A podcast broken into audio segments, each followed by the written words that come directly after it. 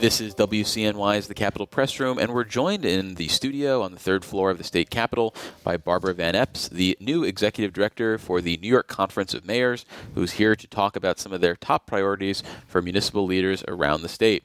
Welcome to the show, Barbara, and congrats on the promotion. Thank you so much. It's great to be here. So, I have to imagine the top of your to do list for the budget process in 2024, like it is most years, is securing some sort of additional state support for local governments. Uh, given the stagnant nature of state aid uh, to municipalities, what are you hoping to secure in the state budget that's due on March 31st, specifically in that aid to municipalities pool of funding? Well, since it's been 15 years without an increase, we're hoping to secure anything at this point, Dave. We're, we're just we're baffled by the fact and frustrated as you can imagine that it has gone that long without giving increases to our cities and villages or, and our towns because they are part of the AIM program as well.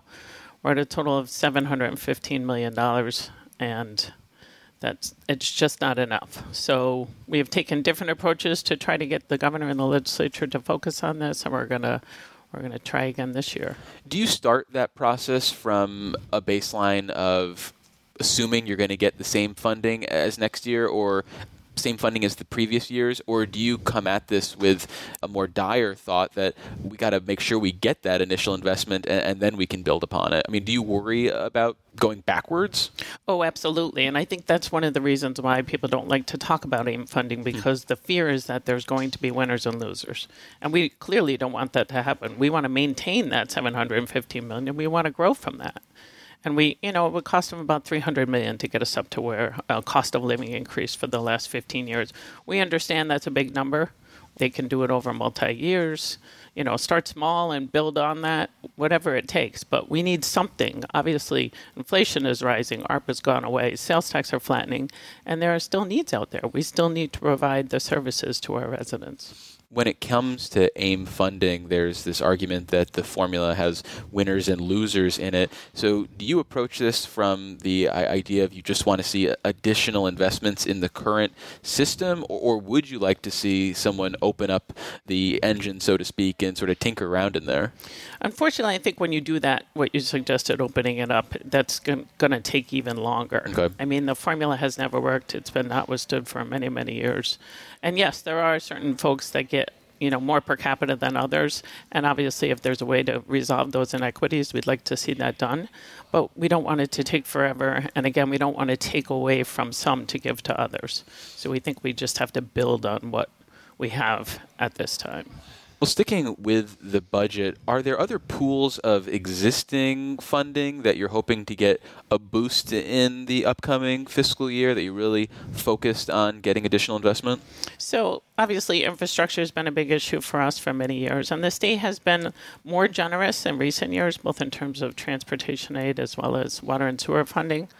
But you know, once again, labor is increasing, materials and supplies are increasing, and our needs are clearly increasing. So we need to continue those investments. It took us eight years to get an increase in CHIPS funding.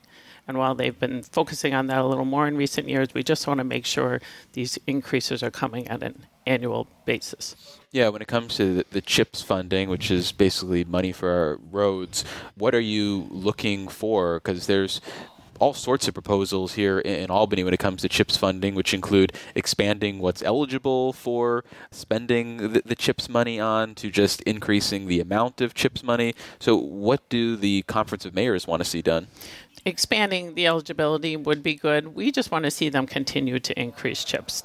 As you may know they've created lots of little programs to go along with chips. There's the Extreme Winter Recovery, right. there's the Pave Our Potholes, there's the Pave New York, and they all essentially run through the same chips formula, and that's fine. I think it's a little more complex, it's a little more complicated for our members, but I think most of our members use that money. If they don't use it in the current year, they eventually end up using it because they are allowed to roll it over. But we just want to see greater investment particularly in our places that have more density, more downtowns. They want to make them walkable, they want to make them pedestrian friendly. So, CHIPS funding, any type of highway funding, helps us with that. So, yeah, what is the rationale for that sort of piecemeal approach to the road funding that we've seen in recent years, where, like you said, they've created new programs that all sort of get distributed in the same way as chips? Is there any thing that makes sense to you having been around Albany for you know 20 years now?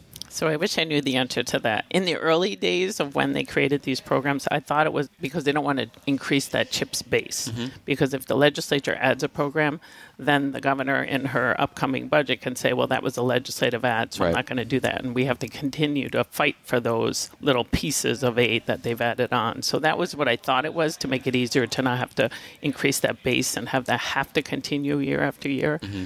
But now it's been several years, and they maintain those other additional programs. Yeah, we expect them to be done every year now, which we're happy about. So that's a good thing. Whether they'll ever get to the point where they will consolidate them all, that remains to be seen. So, what's the consequence then of not getting additional state dollars I- into these road programs? Is it the case that municipalities are just having to pick up more of the slack, or that just work isn't getting done? I think it's a little bit of both. Mm. I mean, I think sometimes because municipalities have so many essential services that they have to provide, you know, they have to make sure the lights are on, they have to make sure the water's running, that some of these capital projects get set aside because they just don't have the funding to do them. There are other things that take priority. There's another example of where 37 cities in New York State maintain state arterial highways for the state. It's a shared service program. So the state arterials, state owned arterials that run through those cities, mm-hmm. those cities maintain those state arterials. That reimbursement, they get reimbursed for that. That reimbursement rate has been 85 cents per square yard since 1987. So that's a great example where we're trying to be helpful, but if we don't get an increase in that, we're going to have to walk away from that, and that's going to be an additional burden to the state. So you mentioned water in that conversation about services that municipalities uh, provide, and I know you guys are looking for some new funding in the area of water. Can you talk a little bit about that? Yeah, so this is something that's been talked about for several years now. The concept is really chips for water and sewer. So the majority of our cities and villages own and operate their own water and sewer systems, but there is no consistent, reliable source of funding that comes to them every year to handle those necessary upgrades and that preventative maintenance that's really necessary so they don't have the water main breaks and they don't have the bridges collapsing. The money that's out there right now is really grant money or loan money, and it's competitive. And while a lot of our members have benefited from that, they really need a continuous, reliable stream of funding to help them do what they need to do. So we call it chips for water and sewer is basically what we're looking for. Just something we can rely on every year based on the amount of pipes they have in their communities. So if you're looking for recurring funding, then this isn't necessarily something that the state can approach with a big, say, multi-billion dollar bond. You're looking for, say, hundreds of millions, if not billions of dollars in recurring budgets. We know we may need to start out small and again grow that program. We're up to $5 billion in the Clean Water Infrastructure Act. We're not saying walk away from that. Keep some of that money for grants and loans, but then start by giving municipalities with these systems an annual stream of funding. So, heading into this year's uh, budget, given the framing around it by Governor Kathy Hochul and her resistance to increasing spending and her resistance to increasing taxes, would you say you're super optimistic about uh, getting all this or super duper optimistic? I'm glad you phrased it that way. Let's go with super. Um, we know this this is a tough year, but every year we are facing considerable deficits, at least for the last several years. So we recognize these are difficult decisions. We want a seat at the table. We want to be brought to the top of the list. I mean, lots of other, the schools get a lot of money, lots of other not for profits. You know, everyone's out there struggling. We all need to get a share, and we're just hoping that that we can be one of those groups that actually get some of that money that they're going to spend. Well, unfortunately, we're going to have to leave it there. We've been speaking with Barbara Van Epps. They're the executive director for the New York Conference of Mayors. Barbara, thank you so much for visiting us and congrats on the title. Thanks so much. Support for Capitol Press Room provided by the William G. Pomeroy Foundation. Communities across the Empire State have stories to tell. A roadside marker funded by the William G. Pomeroy Foundation can help your town or city educate the public, encourage pride of place, and promote local tourism. More about the Pomeroy Foundation's New York State Historic Marker Grant Program for 501c3 organizations, nonprofit academic institutions, and local, state, and federal government entities at wgpfoundation.org.